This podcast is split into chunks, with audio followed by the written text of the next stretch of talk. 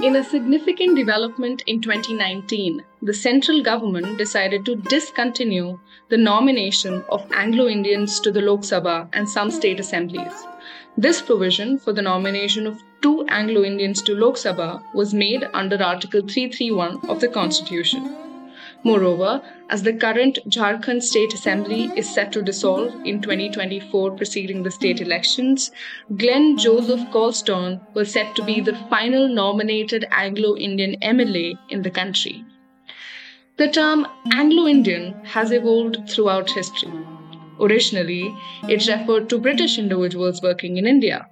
However, it wasn't until Indian census of 1911 that it officially became a category representing those of mixed Indian and European ancestry. Britain's almost two and a half centuries long presence in India created its own local Eurasian community called the Anglo Indians, which are the descendants of marriages between English or other Europeans and local Indians. While we attempt to stir away from the oversimplified binary representation of Indian colonial history, the interactions of the colonizers and the colonized through the vantage of Anglo Indian communities is an important aspect to understand. Anglo Indians occupied a unique position within the colonial state. Even though they benefited from the imperial power, yet they were not part of the European elite. Hello and welcome to Masala Trails, a podcast dedicated to all things South Asia. This is a sequel to our previous podcast, India Colonized. In this new series, we interdwell not only the history of colonial South Asia, but also various aspects of the region, its people, and the challenges they face. In this new episode, we talk to Dr. Uther Charlton Stevens to discuss the themes of his book, Anglo Indians and the End of Empire. Drawing from Uther's expertise, the episode explores the complex identities of Anglo Indians in colonial India, the impacts of the political decisions of the British on their lives, their interaction with the nationalist movements, and the social complexities of the Indian and European societies that shaped the Anglo Indian community. Dr. Uther Charlton Stevens is a lecturer at the Department of History, University of Hong Kong, teaching courses on the British Empire and the Second World War. A fellow of the Royal Asiatic Society, he earned his doctorate from the University of Oxford, and his research currently focuses on his father's community of mixed race Anglo Indians in colonial India and Burma, which is the modern day Myanmar, and similar groups of Eurasians in other former British colonies in Asia, including Singapore and and his own hometown of Hong Kong. Hello, Dr. Uther. It is wonderful to have you with us and to get to discuss about your book, Anglo India and the End of Empire.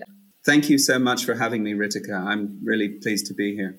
So, before we dive right into discussing the themes of your book and other related uh, discussions around your book, maybe we could start with you telling us a little bit about yourself. How did you, uh, how has your intellectual journey been like, and how did you come to do about this particular project, this book specifically? Well, I grew up in Hong Kong, and I'm recording from here, and uh, that's an interesting facet of my life experience because it was still under British rule when I was a child, so I witnessed the handover. And uh, I used to spend my summer holidays with my grandmother, who is an Anglo Indian from South India, from Bangalore. And she told me stories about her time in the Women's Auxiliary Corps India during the Second World War. So I really imbibed a lot of the atmosphere of her colonial India or her Anglo India um, when I was a small child and, and growing up. And I became incredibly passionate about history once I was in high school. And I really enjoyed studying history at Oxford and then global history at the LSE. I returned to Oxford to do my DPhil in South Asian history. And um, I've just grown the the research from from there. This Anglo-India and the End of Empire is my second book on the topic. Right, that's quite interesting to know. Um, so uh, maybe we could start with firstly knowing what do we really mean by Anglo Indians, and how and when did they came about to be known as one? Okay, so that is always a question which causes a little bit of confusion because if you're familiar with a lot of Raj fiction, like E.M. Forster's Passage to India, he uses Anglo Indian to refer to the British in India. And that was the meaning which was generally used before 1911. And he was actually writing after this term Anglo Indian was transferred onto the community of mixed race or mixed European and Indian descent, uh, who had been referred to as Eurasian in the 1901 census. And then in the 1911 census, they were recognized as Anglo Indians. Anglo Indians is the term that people of mixed descent wanted to be used for them because the term Eurasian was becoming very prejudicial, becoming increasingly racially charged um, from the 19th century onwards.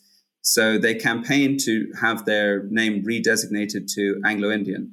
But for a lot of British authors and colonial British people, the term Anglo Indian still in their mind referred to, to the British. So it took some time for the new meaning to, to catch up. But really, that has been the official term for people of mixed heritage since 1911. And that has made its way through the colonial made constitutions and into the Constitution of India. So that's the, t- the sense in which I use the term Anglo Indian. Right, and also for the sake of our audience as well, let me just put this in that uh, Article 366 of the Indian Constitution specifically mentions what a definition of Anglo Indian is. Uh, but other than that, Dr. Uther, uh, so like we cannot use Eurasian and Anglo Indian interchangeably as a term, right? I think that in India today, you shouldn't use those terms uh, interchangeably. It's a bit different um, in other places because I've been giving a lot of book talks in Hong Kong, and here the term is Eurasian, and in Singapore the term is Eurasian. So I'm not uncomfortable with the term Eurasian. It's just that in India, Anglo Indians are a constitutionally defined community. So it's the appropriate term in an Indian context is certainly Anglo-Indian. But um, some Anglo-Indians, which I discuss in my book, still preferred the older designation Eurasian because they wanted to make a kind of common, broader, networked community with Eurasians in other parts of Asia. So you do you do still hear hear both terms, but it, it's somewhat contextual because Eurasian is a more appropriate term in Hong Kong or Singapore, and Anglo Indian is the constitutional term, so the proper name in, in India. And that also, I think, applies in the Anglo Indian diaspora. Anglo Indians live around the world, many in Britain, like my own family who migrated to Britain after independence, and large waves who went to Australia, especially Western Australia, smaller groups moving to Canada and New Zealand. So it's a worldwide diaspora. And the Anglo Indian community reconnects every three years at international Anglo Indian worldwide reunions, some of which have been held in India, Chennai, and Calcutta, which I went to, and also some that I went to in, in Australia, such as Perth and Sydney. Right. So, uh, this, when we talk about the term Anglo Indians, largely uh, it is talked about in association with the kind of marriages and relationships that uh, young British men and Indian women had, right? So like did we also have similar sorts sort of associations uh, coming in uh, during the east india company or during the time of british raj, raj per se uh, in the uh, in the other colonies that were there in india for example the dutch the french the portuguese? Did we have similar sort of uh, associations being propping up there as well? And what were their conditions as compared to the associations that were there uh, between the british and the indians it's a complicated question, really, uh, which requires a longer answer. I have a particular interpretation as well, which is that I see the Anglo Indian community as it developed under British rule as being primarily the English speaking community of mixed descent. And lots of people who were of Indo Dutch or Indo Portuguese or Indo French background merged into the Anglo Indian community. But I would say that uh, the core of the Anglo Indian community in its earliest history was a primarily British Eurasian community.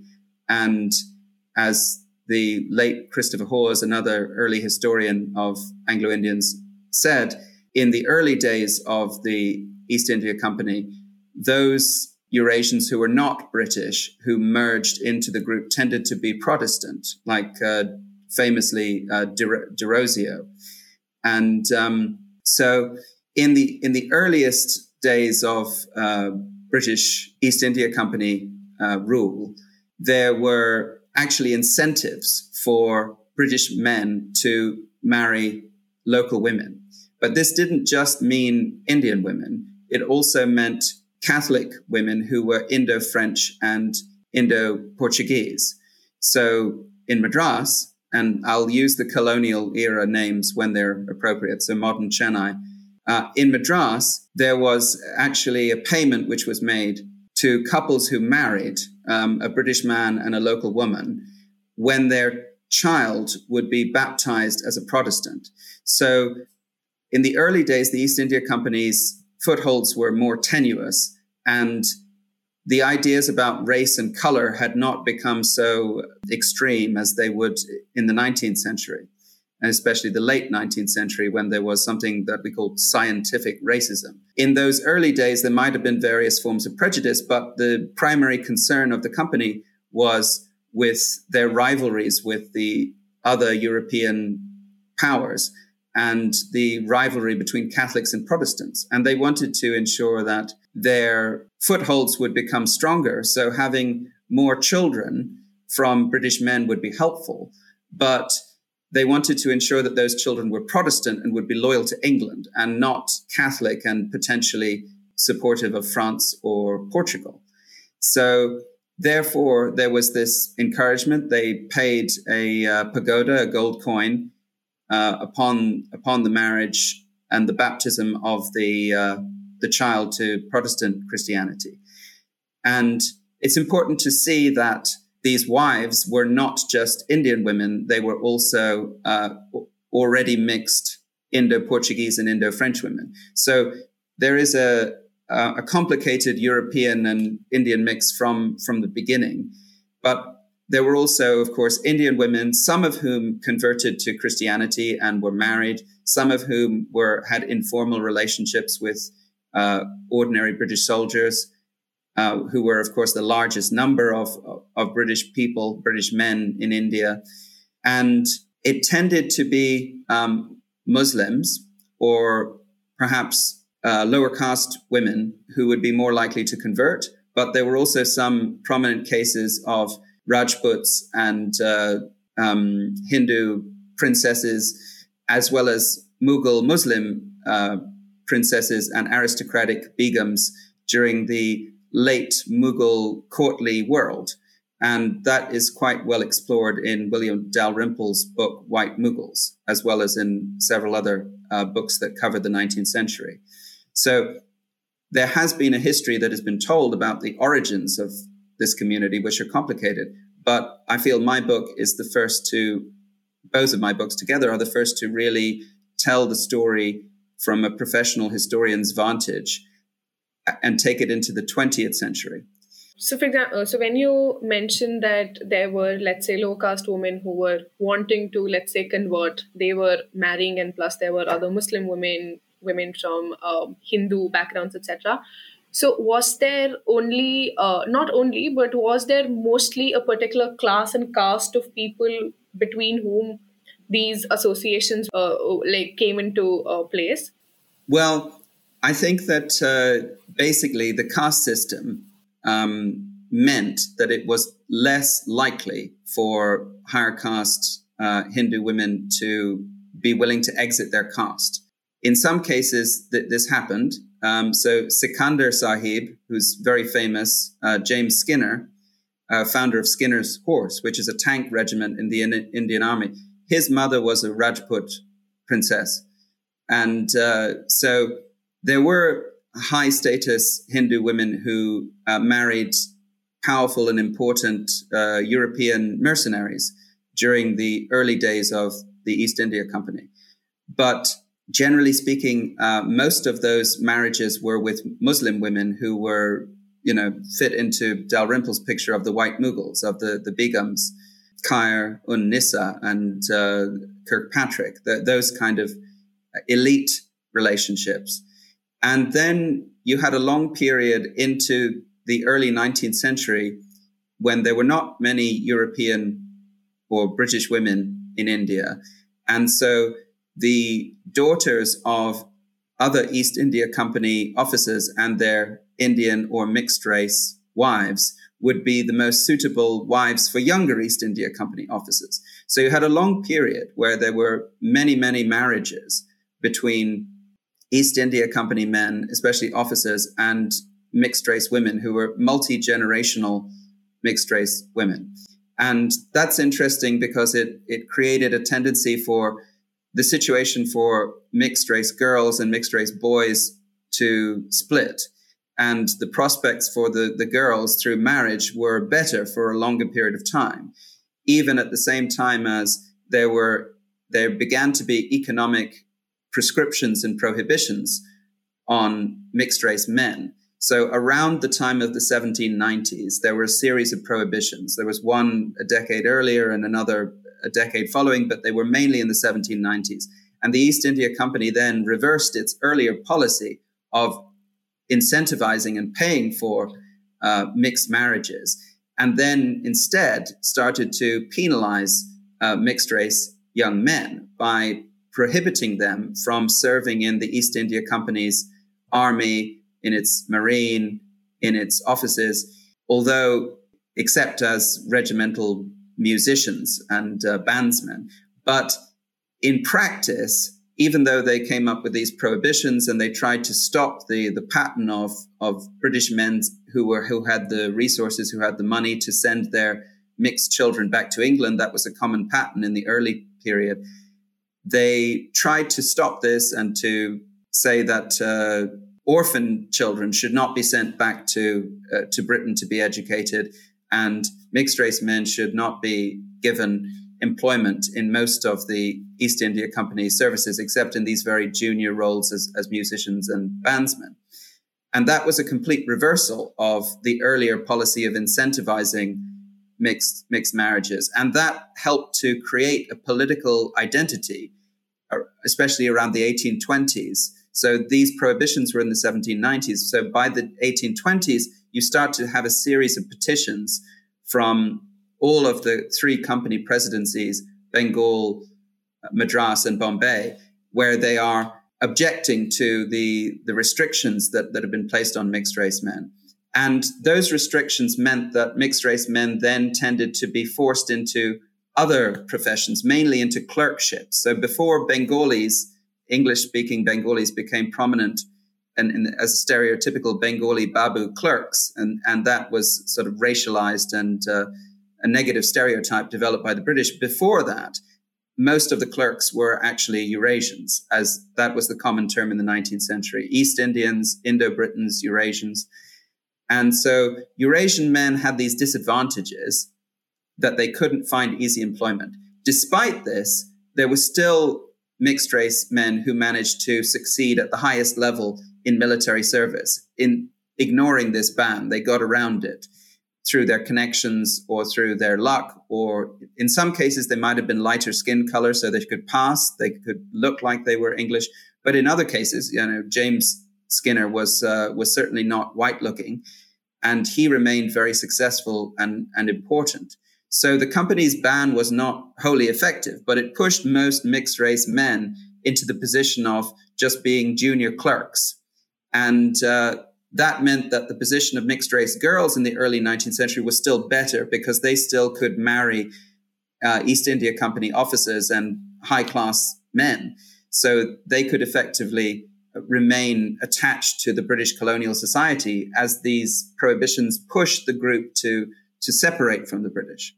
And as you go later into the 19th century, effectively, the mixed race group, the Eurasian community, or the Indo-Briton and or East Indian community becomes a separate community and it marries within its own ranks and it is something detached from colonial British society. But that is a gradual process through the early 19th century.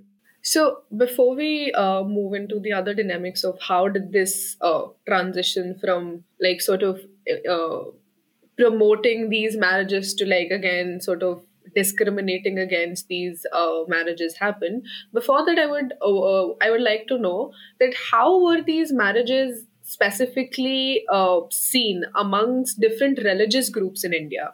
I think um, it's useful to expand the discussion a little bit uh, beyond just india because of course Burma is later conquered by the British and integrated into the Indian Empire, and it's treated as a an Indian province until the Government of, of India Act 1935 and the Government of Burma Act 1935, which is then implemented in 1937. And that separates constitutionally India and Burma so that Burma becomes a separate colony. And the attitudes towards mixing amongst the Burmese Buddhists are an interesting counterpoint.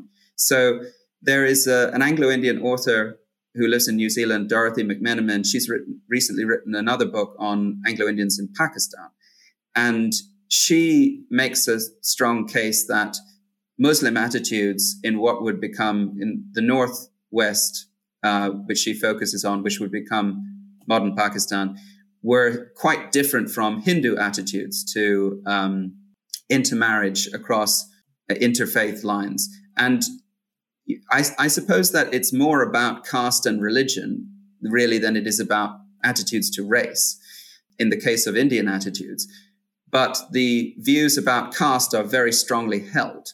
So she argues that uh, effectively by having mixed marriages or mixed cohabitations, those women would become outcasts within the, the caste system and would cut themselves off from their families. There are some exceptions to this. Uh, I believe there's a particular community in southeastern India where um, women were able to to marry uh, out, outside of their caste and their religion and still retain their their status. But that's a kind of anthropological, you know, individual case. Generally speaking, the Hindu caste system is is not favorable to these to these unions, and so by entering into these unions, you're exiting from the, the Hindu community and, and your original caste group. And sometimes that involves converting to Christianity. But this explains why, generally speaking, uh, Muslim women were much more, in the late Mughal courtly world, were much more likely to marry Europeans. And of course, there would have been a large number of um, lower caste uh, women who who followed the the army and who had relationships that were less formal with uh, ordinary British soldiers. So there are many different origins. A lot of these were officially um, sanctioned marriages. Some of the marriages took place in the early days under Islamic rites. Uh, and uh, of course, uh, many married in, in Christian churches. And as Durba Ghosh's work shows, the baptismal records and the marriage records um, tended to obscure the the Indian ancestry by the the Indian woman who converted would be given a Christian name, just a first name, and she would just be recorded as Alice or uh, Mary. And then it's difficult to see what her original caste community may have been. So that, that makes it more difficult to, to rediscover some of these detailed genealogies. So most Anglo Indians don't have a very strong sense of where their Indian ancestry comes from. They have a much better sense of their, their European ancestry and of course that's that's reflected in in in their surnames. So if you have a if somebody's surname is Ramsey, it's a very different thing than if their surname is Ramaswamy. And um, another aspect, of course, is that there were mixed marriages in the other direction. Um, this was much less common, but there were mm. Indian men, especially in, in the late colonial period in the 20th century, who married European women.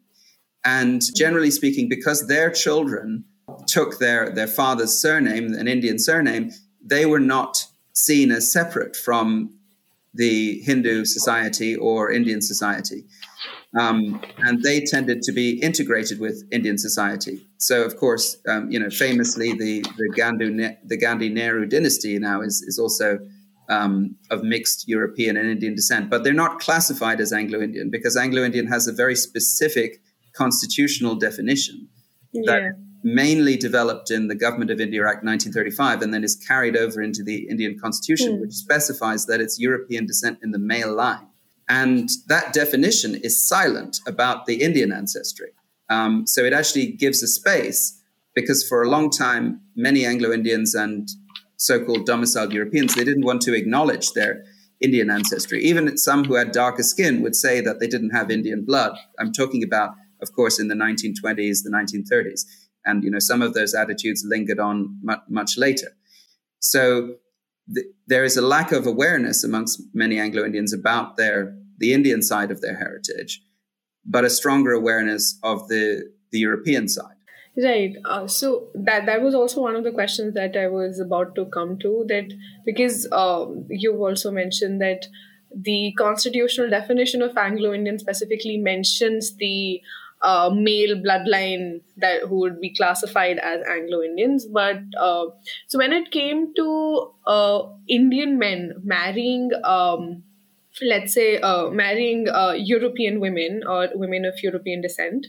So, how was in that particular time, how was that really seen by the British, number one, and by the Indian, Indian, or, or let's say the colonial subjects, if I were to say, and was there was there any particular apprehension that was seen uh, from both of these sides about these particular very limited uh, relationships that were also happening?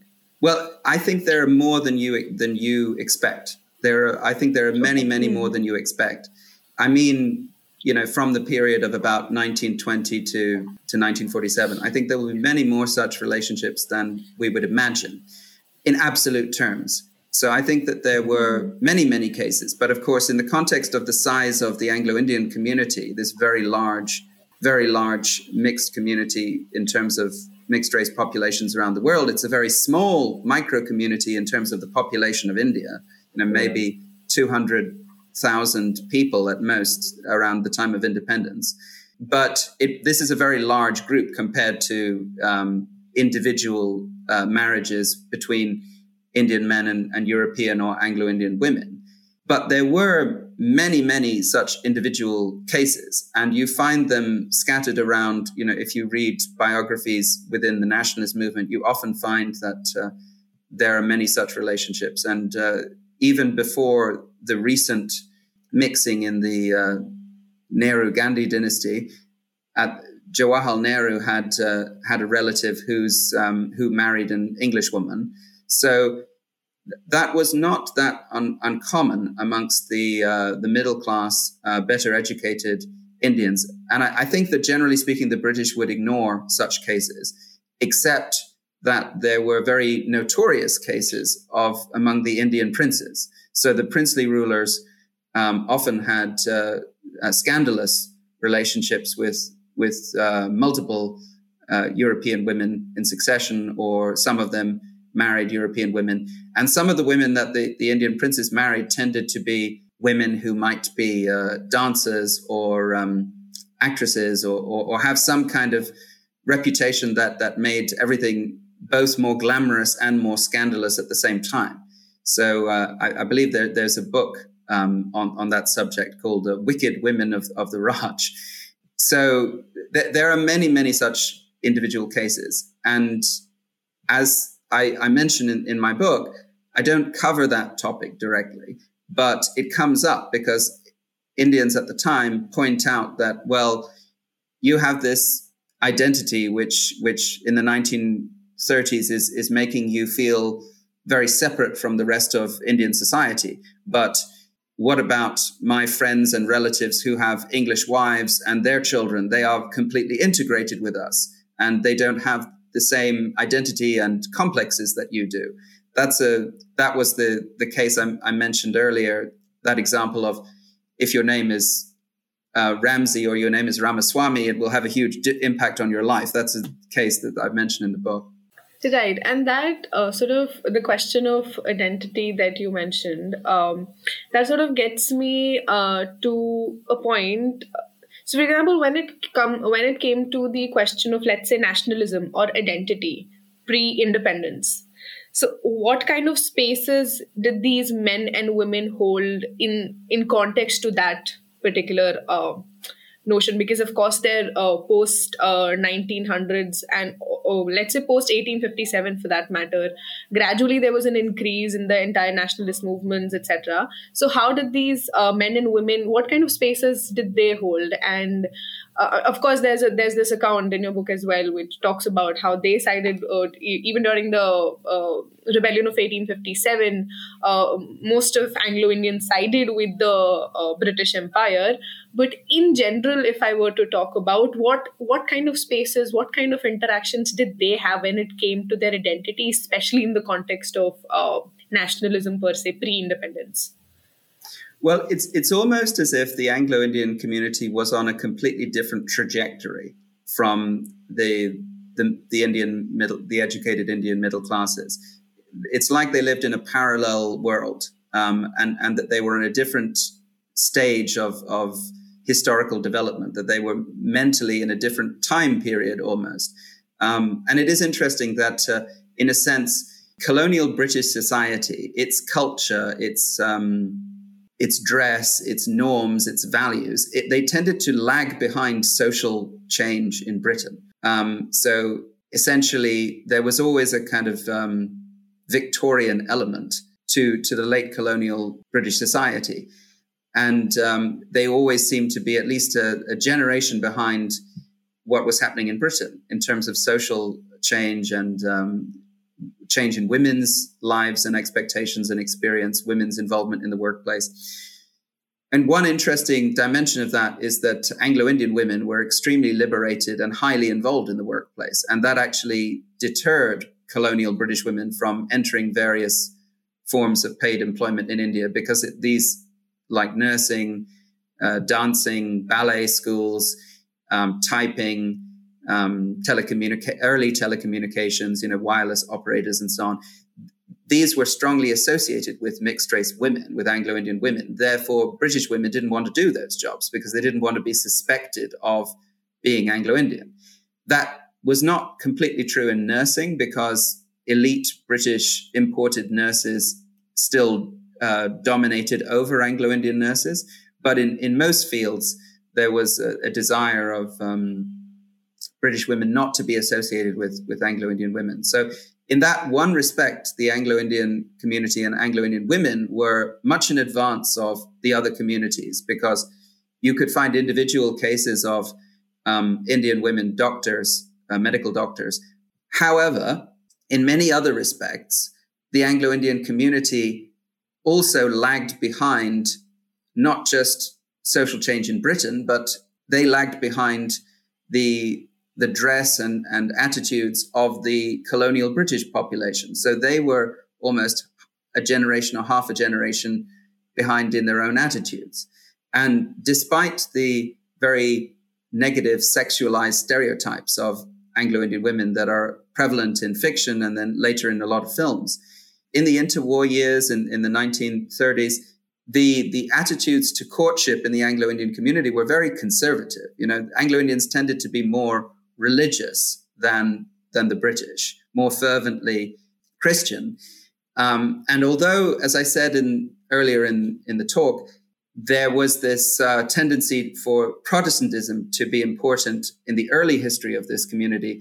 By the 20th century, the, the majority of Anglo Indians were Catholic, like my family. And so this attachment to, to religion, to Christianity, and particularly Catholicism and to a lesser extent, Anglicanism, Methodism. Um, there were many Baptists. That uh, meant, in combination with attitudes from an earlier era, Victorian or Edwardian, that Anglo Indians would tend to regulate their uh, children's courtship behavior more strictly than British parents. They, they would not allow their daughter to go dancing without a chaperone, without being supervised. So that is is more identifiable to the Indian middle classes as well. But Anglo Indians, of course, they behaved in some respects more like the British. You know, they they drank alcohol, they had parties, but they were still operating on the, the sort of rules and norms of Edwardian British society about how, how young women should be chaperoned and, and looked after. And they couldn't just go off on their own and, and have a canoodle with, with some man they just met.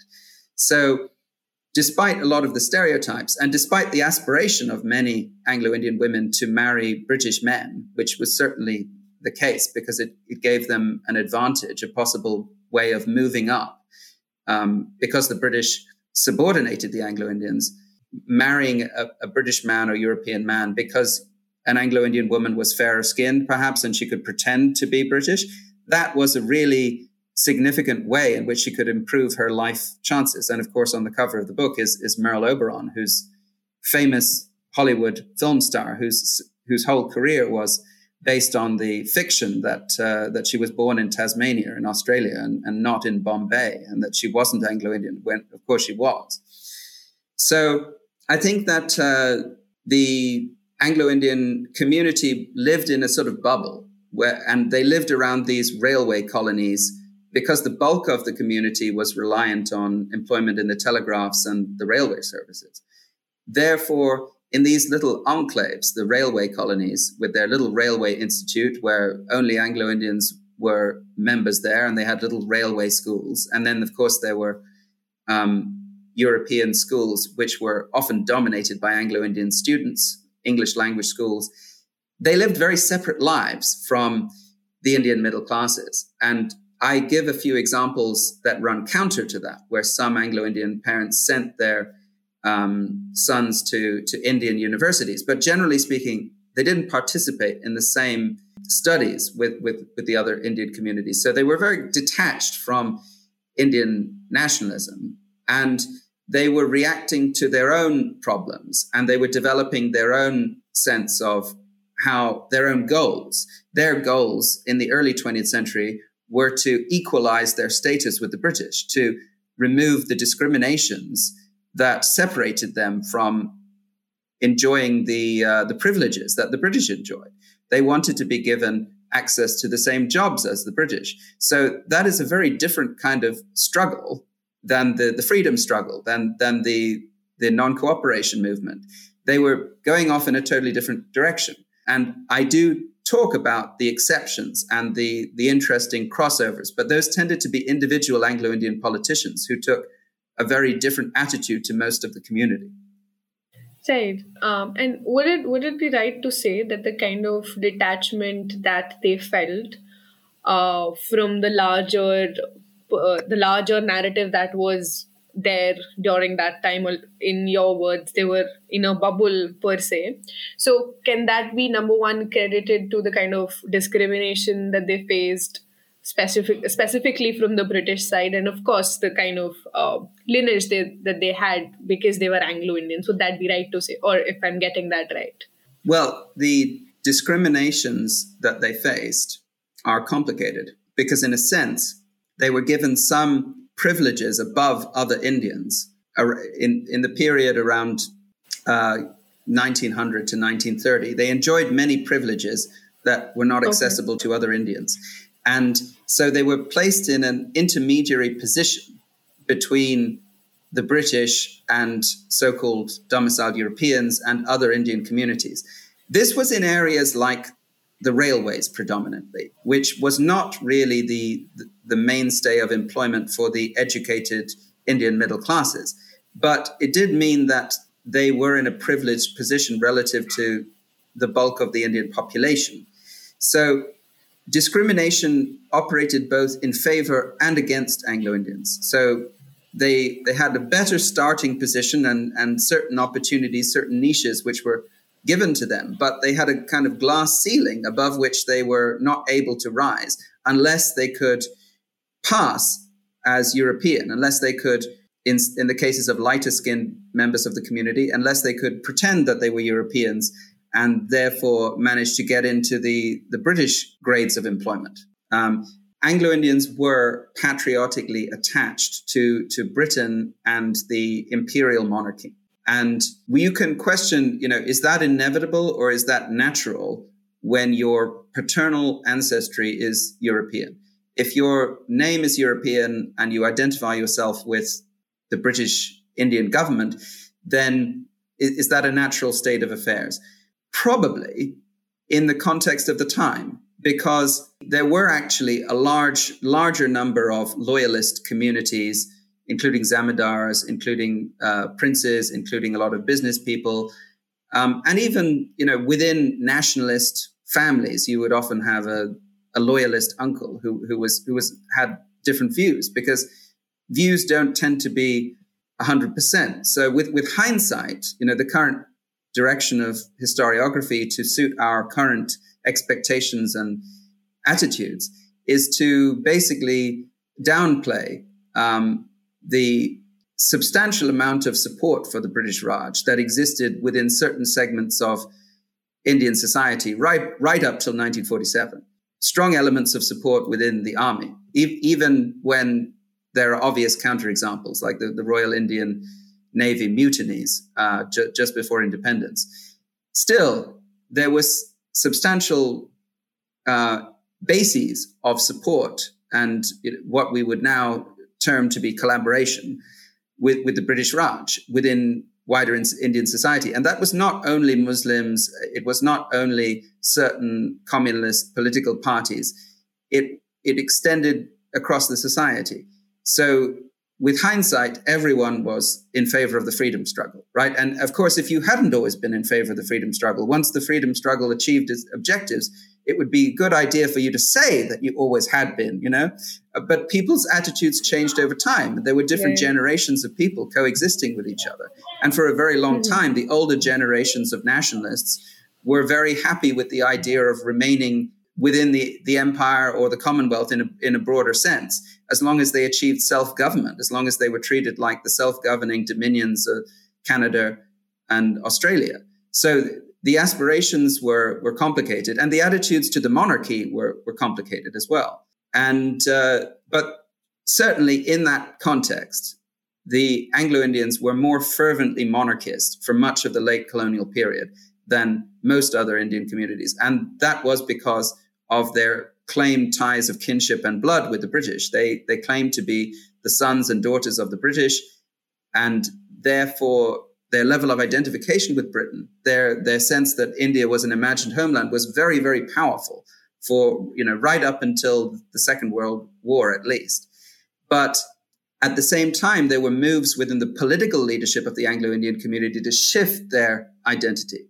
So Sir Henry Gidney, the political leader before Frank Anthony, he was trying to slowly shift the community to, to identify more with India. So instead of just feeling that they are British people of mixed descent who live in India, he wanted to, them to embrace their Indian motherland and to feel that they had a British fatherland and an Indian motherland. And it was easier for him to make that case that we should love and identify with India as our motherland by holding on to his own belief that uh, India would remain attached to the British crown in the future. India would become a self-governing dominion, but the uh, the king would still be the monarch, and that was the comfortable world in which he was developing his politics, in which his patriotism for India and his patriotism for Britain and his patriotism for the imperial monarchy could all be combined. You know, for him, the idea that you would have to choose between India and Britain was was a painful thing because he felt that he was somebody of British and Indian heritage, and he could create a bridge. But he was at the same time fighting against very conservative, even more pro-British forces, traditional conservative forces within the Anglo-Indian community who were resisting his leadership, and they didn't like how much he was prepared to state that he was an Indian national and that he loved his Indian motherland. So his tentative steps in the direction of greater embrace of identification with India then are superseded by the even more radical reorientation carried out by Frank Anthony. Frank Anthony realizes that the British are going to effectively abandon the Anglo Indian community, that they are not going to do very much to help them, especially after the, the Cripps mission and the cabinet mission which makes it clear to Anthony and earlier to Gidney just before his death that um, the British are not willing to intervene on Anglo Indians' behalf in creating a constitution for India that will give a continuing special status for Anglo Indians, Frank Anthony turns to the Congress Party leaders, and that's a story that I tell in great detail in this book. He turns to Vallabhbhai Sardar Patel, to Jawaharlal Nehru, and to Mahatma Gandhi, and he he makes his case as strongly as he can that we are Anglo Indians by community, but we're Indians by nationality, and we are absolutely going to be as loyal and supportive of the future Indian government, of which we should be a part, as we were to the British colonial Indian government. So we have been loyal servants of the state in the past, even though it was a colonial state, and we will be loyal servants of the state uh, for India's bright future. That is what Anthony does when he tries to persuade Anglo Indians to go even further and to embrace Indian nationality and Indian identity as their nationality, into which he can fit a nested Anglo Indian community identity. Right. Since we're all, uh, talking about Frank Anthony and you mentioned uh, about Sir uh, Henry Gidney, uh, it was during uh, his uh, attempt that All India Association for Anglo Indians also came up during that time, which exists till uh, to date. So, could you also talk a little bit about, uh, in brief, if you could just like talk a little bit about how was the interaction of All India Association for Anglo Indians like with other political parties at that point in time, specifically uh, the Indian National Congress? Well, I think before we get to the the relationship with the Congress Party, we should first note that Gidney, outside of his own Anglo Indian Association, his most serious involvement with another political party was with the Unionist Party. And as you may know, the Unionist Party actually managed to win one of the provincial elections in, in Punjab and form an administration. So he was one of the founding galvanizing forces in the creation of the Unionist Party but he didn't remain heavily involved with it from, from what I can see. Of course, the separate electorates and the communal politics created by separate electorates uh, meant that uh, the Anglo Indian Association was the primary arena of Anglo Indian politics. But according to Frank Anthony, when Gidney addressed civic bodies in Madras and other, other cities in India in the 1930s, these weren't Congress party bodies, but they were um, substantially populated by uh, members of the Congress party. He was well received and he wasn't viewed as a narrow communalist. And the Indian Congress uh, party members appreciated that he was quite consistent in condemning racial discrimination in the employment of the colonial state. So he was trying to safeguard Anglo Indians' own reserved positions in the railways and telegraphs and customs services. But he was at the same time criticizing the colonial state for discriminating against Indians and Anglo Indians. And that was well received by supporters of the Congress Party. And he does develop ties with some, uh, some Indian politicians. But as I discuss in the section on the Roundtable Conference, he was much closer, um, closely aligned with um, Dr. Ambedkar in resisting Gandhi's policies at the roundtable conferences in London. So he was really not aligned with the Congress Party at all. He was more in, in opposition to the, the Congress Party, but he had individual friendships with members of the Congress Party, and he was well respected by members of the Congress Party as a major figure on the Indian political scene at the time. And then when Frank Anthony takes over, he becomes increasingly close to the Congress leadership, but he always wants to maintain that the Anglo Indian Association is a distinct body with its own status, its own identity, and that it is not going to become a tool of another political party. And, you know, right up till partition, he maintains an attempt to have a dialogue with Jinnah and the Muslim League about the future of Anglo Indians in what will become Pakistan. Uh, he sees that as necessary. But it's increasingly clear from the time of the SAPRU uh, committee at which he speaks onwards that he is very strongly aligned with the nationalist movement and that he is in sympathy with the aims of the Congress Party, but he wants to maintain the Anglo Indian Association as an independent political force. Right. I think there's an interesting trajectory that you've uh, just established, starting from how did Anglo Indians came to be in the first place and now we move towards um, how how is there interplay with the nationalist movement with the uh, independence movement whatsoever? So that sort of gets me to the question that um, and because your the contribution of your book also has been such that knowing about these sort of interactions of course intersectionalizes the way we look at history. It sort of takes us away from uh, let's say the binary lens that we may use of the colonized and the uh, the you know the colonial uh, uh people uh, in, in in the way we interpret or look at history for that matter.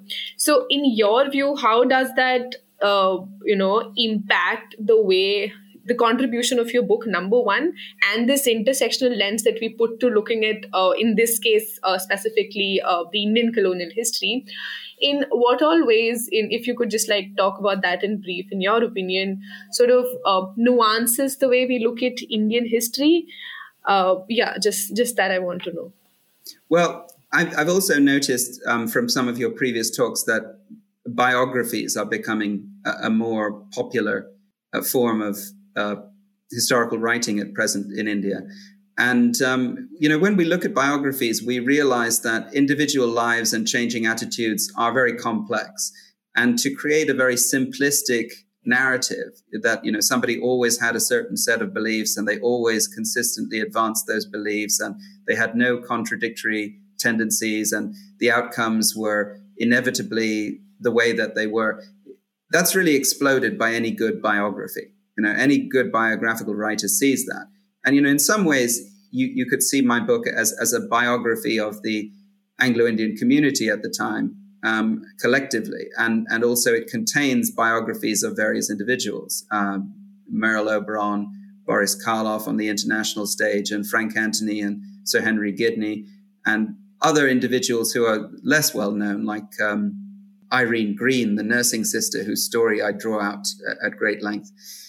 And yes, the complexity of these stories, the nuances are so important because that binary idea of um, colonizer and colonized and the racial binary is really far too simplistic. Um, so I hope that I certainly explode that. And one of the very great themes that I try to emphasize is the concept of racial passing. And um, I don't think that that weakens my my implicit argument that there was a strong community of Anglo Indians in the late colonial period. But the fact that there were people moving across these boundaries and there was all of this racial passing and there were all these arguments about how to define individuals, I think that is also an important part of the story.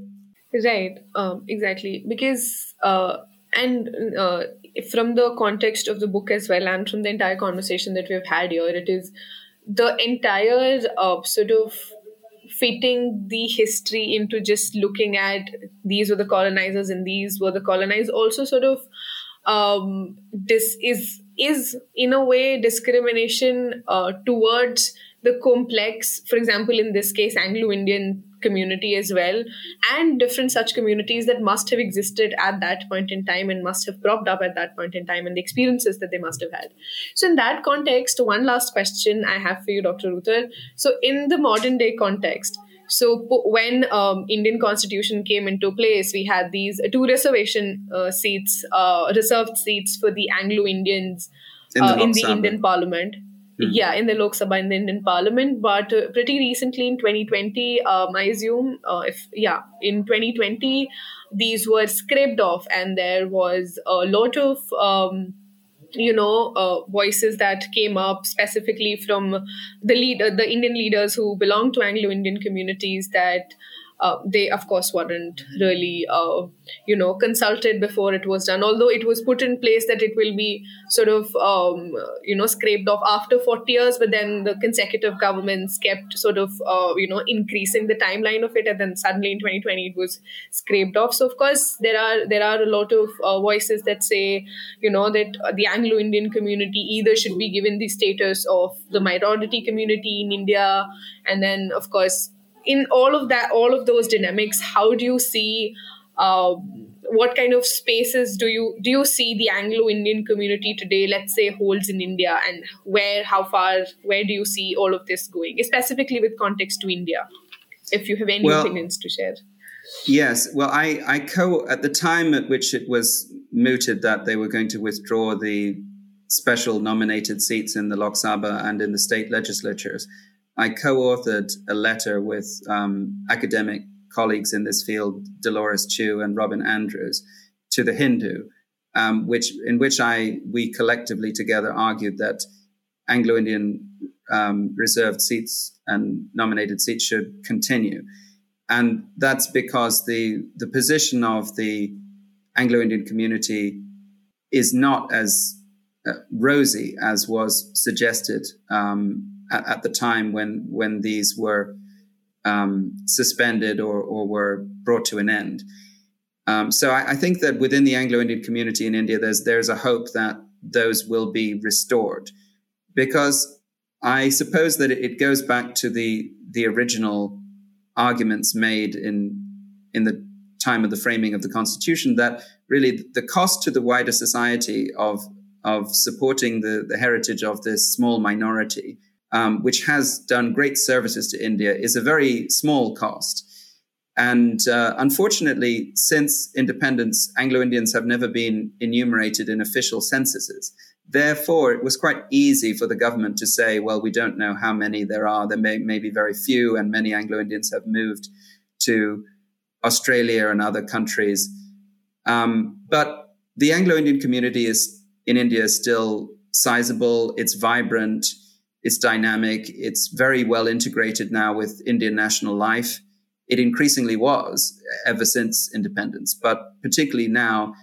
And there, if if the Anglo-Indian community is in any way decreasing, it's probably as a result of intermarriages with with other communities in India, which I think is healthy and and natural. But it is still an important force that supports the the, the wider society, and especially in respect of educational provision. And so many Indians who I've met have fond memories of Anglo Indian teachers who left a lasting impact on them.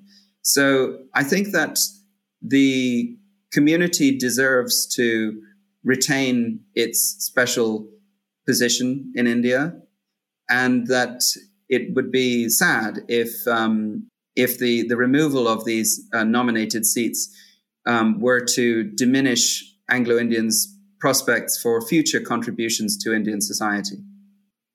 Right. I think that's an um, interesting point to come to an end for this interview. It was really amazing talking to you, Dr. Uther, and the amazing conversation that we have had.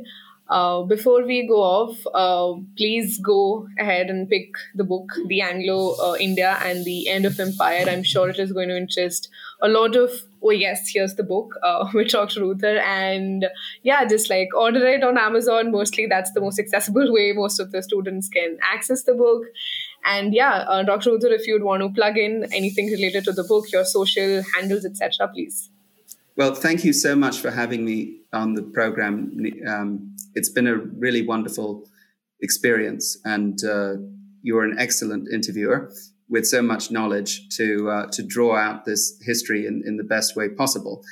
Um, you can find me on Twitter at UtherCS, U T H E R C S, and I have the same handle for my face, Facebook page, and there's also a Facebook page for for the book, which is facebook.com slash Anglo-Indian history, one word with no hyphen.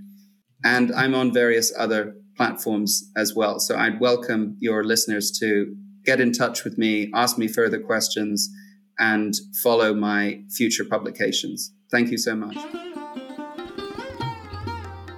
Thank you for tuning into this episode. If you found this discussion intriguing, then I'd recommend you read Uther's other insightful book, Anglo Indians and Minority Politics in South Asia. If you enjoyed this episode, please consider leaving a review or feedback for us on whichever podcast listening platform you prefer. Your feedback is invaluable to us in not only helping us better our work, but also it helps us reach more listeners who can benefit from these discussions. If our work at Ergo helps you in engaging with academic debates, research, and ideas more comprehensively, please consider following us on Instagram and Twitter or supporting us through Buy Me a Coffee.